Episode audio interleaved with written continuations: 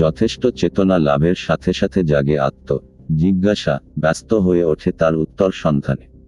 খেলাধুলা আস্তে আস্তে বন্ধ হয়ে আসে। শুরু হয়ে যায় তার মহৎ লক্ষ্য পানে। আত্মানুসন্ধানের লক্ষ্যে এগিয়ে চলা। ক্রমশ দ্রুত বিকাশের লক্ষ্যে, পূর্ণতার লক্ষ্যে এগিয়ে চলার নতুন খেলা। ক্রমশ আরও চেতনা বৃদ্ধি পেলে, একটু একটু ক, রে আত্মজ্ঞান লাভ করতে থাকে সে। ক্রমে ক্রমে স্পষ্ট হয়ে আসে অনেক কিছু। পরিণত হয়ে ওঠে সে ক্রমশ। আমি কে, কেন, কোথা থেকে এসেছি, কোথায় যাব, কি উদ্দেশ্যে আমি সৃষ্ট হয়েছি এই প্রশ্ন আজ নতুন নয়। এই প্রশ্ন আমার, তোমার সকলের অন্তরে জ্ঞাতে, অজ্ঞাতে অনুক্ষণ অনুরণিত হয়ে চলেছে, সৃষ্টির আদিকাল হতে। এই প্রশ্নই সৃষ্টিলীলার মূল কারণ। আমি যেমন নিজেকে প্রশ্ন করছি, আমি কে, কেন, কোথা থেকে, কোথায় বিষাত্তা বা ঈশ্বরও, তেমনি নিজেকে এই একই প্রশ্ন করছে। আবার আদিসত্তা, পরমাত্মাও এই একই প্রশ্নবাণে জর্জরিত ক, রে তুলছে নিজেকে।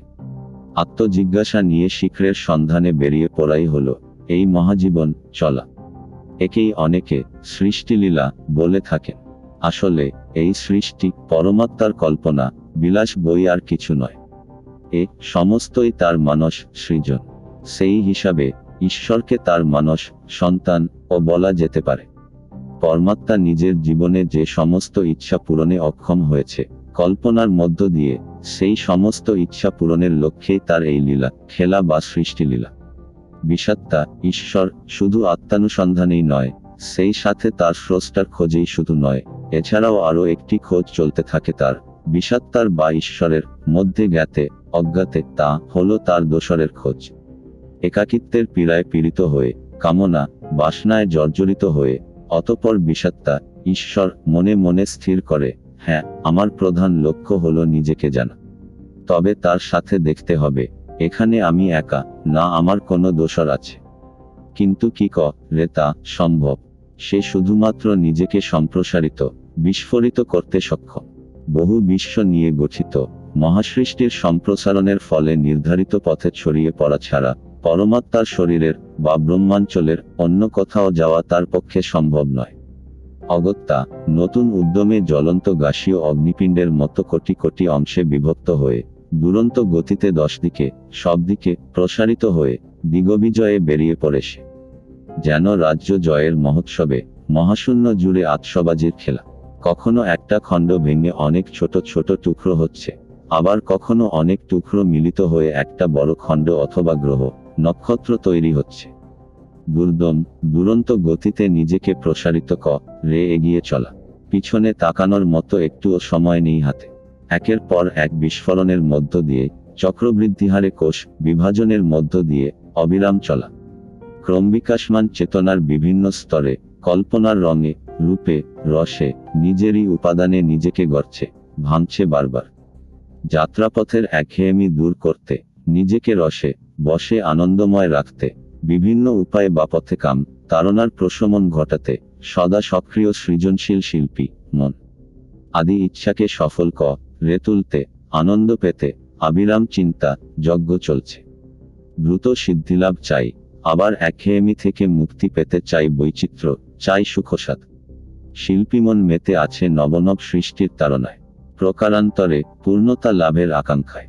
নিরন্তর গবেষণায় নিত্য নব রূপে বহুভাবে নিজেকে করছে আবিষ্কার। স্রষ্টা সে, সৃষ্টিও সে। সৃষ্টির আনন্দে মশগুল শিল্পী, গবেষক বিষাত্তা বা ঈশ্বর, অনেক পথ পেরিয়ে এসে, এখন সে অনেকটাই পরিণত। মহাসৃষ্টির আনন্দে মত্তপ্রায়, অপরিসীম সুখাবিষ্ট মহাচ্ছন্ন বিষাত্তা ঈশ্বর, নতুন আর কি সৃষ্টি করবে, যা কিছু সবই ছিল বীজ রূপে জ্ঞান, চেতনা, সমস্ত কিছু।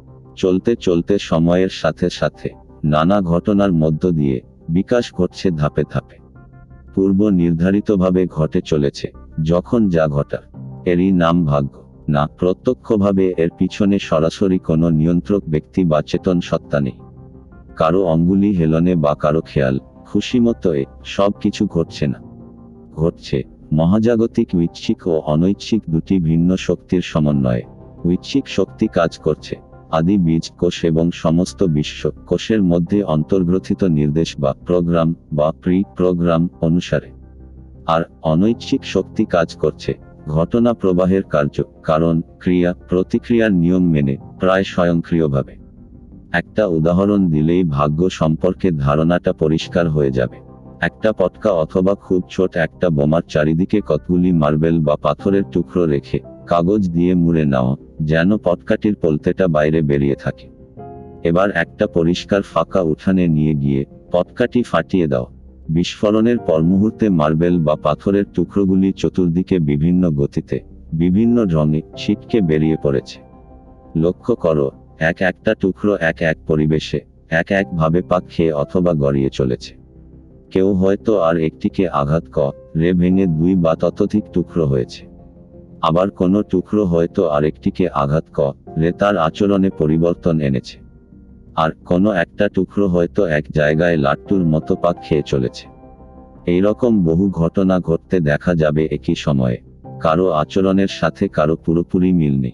ওখানে এমন একজন দিব্যজ্ঞানী যদি থাকতেন, পটকাটি, মার্বেল বা পাথরের টুকরোগুলির আকার আয়তন, ওজন, উপাদানাদি, ক্রিয়া, প্রতিক্রিয়া, পরিবেশ, আবহাওয়া প্রভৃতি সমস্ত কিছু সম্পর্কে যার স্বচ্ছ দৃষ্টি, প্রত্যক্ষ জ্ঞান আছে। তিনি বলে দিতে পারতেন, কখন কোনো টুকরোটির কি দশা হবে, কার কি গতি বা কি পরিণতি ঘটবে। কারণ, ওদের সবার ভাগ্যই নির্ধারিত হয়ে গেছে পটকাটি ফাটার মুহূর্তে। আরও সহজ ক, রে বোঝাতে, ঘুরন, চরকি লটারি খেলার সাদামাটা চক্রের মতো যন্ত্রটার উদাহরণ দেওয়া যেতে পারে। চক্রটি ঘুরিয়ে দেওয়ার সাথে সাথেই ঠিক হয়ে যায়। তার কাটাটি কোনো ঘরে বা কত নম্বরে, কখন গিয়ে থামবে? ঠিক তেমনিভাবে, এখানে যা কিছু ঘটছে, ঘটেছে এবং ঘটবে, সমস্ত কিছুর মূল কারণ নিহিত রয়েছে সেই মহাবিস্ফোরণের মুহূর্তে। একেই বলা হয় ভাগ্য। ঈশ্বর নিজেও এই ভাগ্যের বাঁধনে বাধা। আমরা তো তার অংশমাত্র, ভাগ্য আসলে কি, স্বতন্ত্র প্রবন্ধ দ্রষ্টব্য। বিষাত্তার ঈশ্বরের ইচ্ছা, অনিচ্ছা এবং আমাদের ইচ্ছা। অনিচ্ছাগুলি সবই যখন যেটা জাগ্রত হওয়ার হয়। আমাদের ইচ্ছাও আমাদের নিজস্ব নয়। সে ও পূর্বনির্ধারিত সময় মতোই জাগ্রত হয়, আবার সময় মতোই তিরোহিত হয়। যখন যেমনটি হবার তেমনটিই হয়। সেই প্রি প্রোগ্রামড ঐচ্ছিক শক্তি আর মহাবিস্ফোরণ থেকে সৃষ্ট ভাগ্য, রূপ, অনৈচ্ছিক শক্তি উভয়ে মিলেমিশে কাজ রে চলেছে সর্বক্ষণ। প্রধানত অনৈচ্ছিক শক্তি থেকেই সৃষ্টি হয়েছে, ভাগ্য। আর ঐচ্ছিক শক্তি থেকে সৃষ্টি হয়েছে, বিশ্ব, মন বা ঈশ্বর, মন এবং আমাদের মন। এই মন ও তার ইচ্ছা, চিন্তা, ভাবনা, এও সেই অনৈচ্ছিক শক্তির অধীন। ভাগ্যের তালে তাল মিলিয়ে এই মনের বিকাশ ঘটে চলেছে, একটু একটু ক। ইচ্ছাশক্তি সম্পন্ন ইচ্ছুক মন, ঈশ্বর মন, এর জন্ম দিয়ে আদি ঐচ্ছিক শক্তি। আপাতত নিষ্ক্রিয় শক্তিরূপে অন্তরাল থেকে কাজ করে চলেছে সঙ্গোপনে মহাজগত বিভিন্ন সময়ে কখন কি রূপ ধারণ করবে এবং সেই সঙ্গে জীব এবং অন্যান্য চেতন, সত্তার অস্তিত্ব আর তাদের বিভিন্ন দশার যাবতীয় পরিকল্পনা বিজাকারে, প্রোগ্রাম আকারে আদিসত্তার মধ্যেই বিদ্যমান ছিল। সেই আদিসত্তা থেকে জন্ম নেওয়া সমস্ত মহাজাগতিক বস্তু, কণাসহ আমাদের তথা জীবের প্রতিটি দেহ ও মস্তিষ্ক কোষের মধ্যে সেই প্রোগ্রাম বিদ্যমান রয়েছে।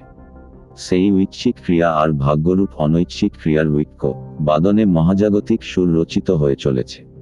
ফুটনোট, মহাসৃষ্টিতে আরও অনেক বিশ্ব দোসর থাকলেও প্রথম দিকে বিষাত্তা তাদের সম্পর্কে কিছুই জানত না।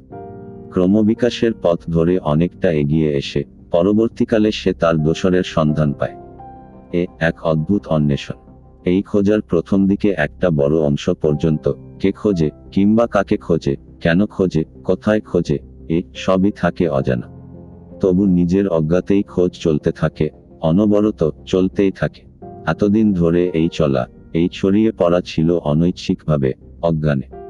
এখন সেই চলাই, সেই ছড়িয়ে পড়াই সতেজ হলো, নতুন উদ্যমে, ইচ্ছাকৃতভাবে, সচেতনভাবে।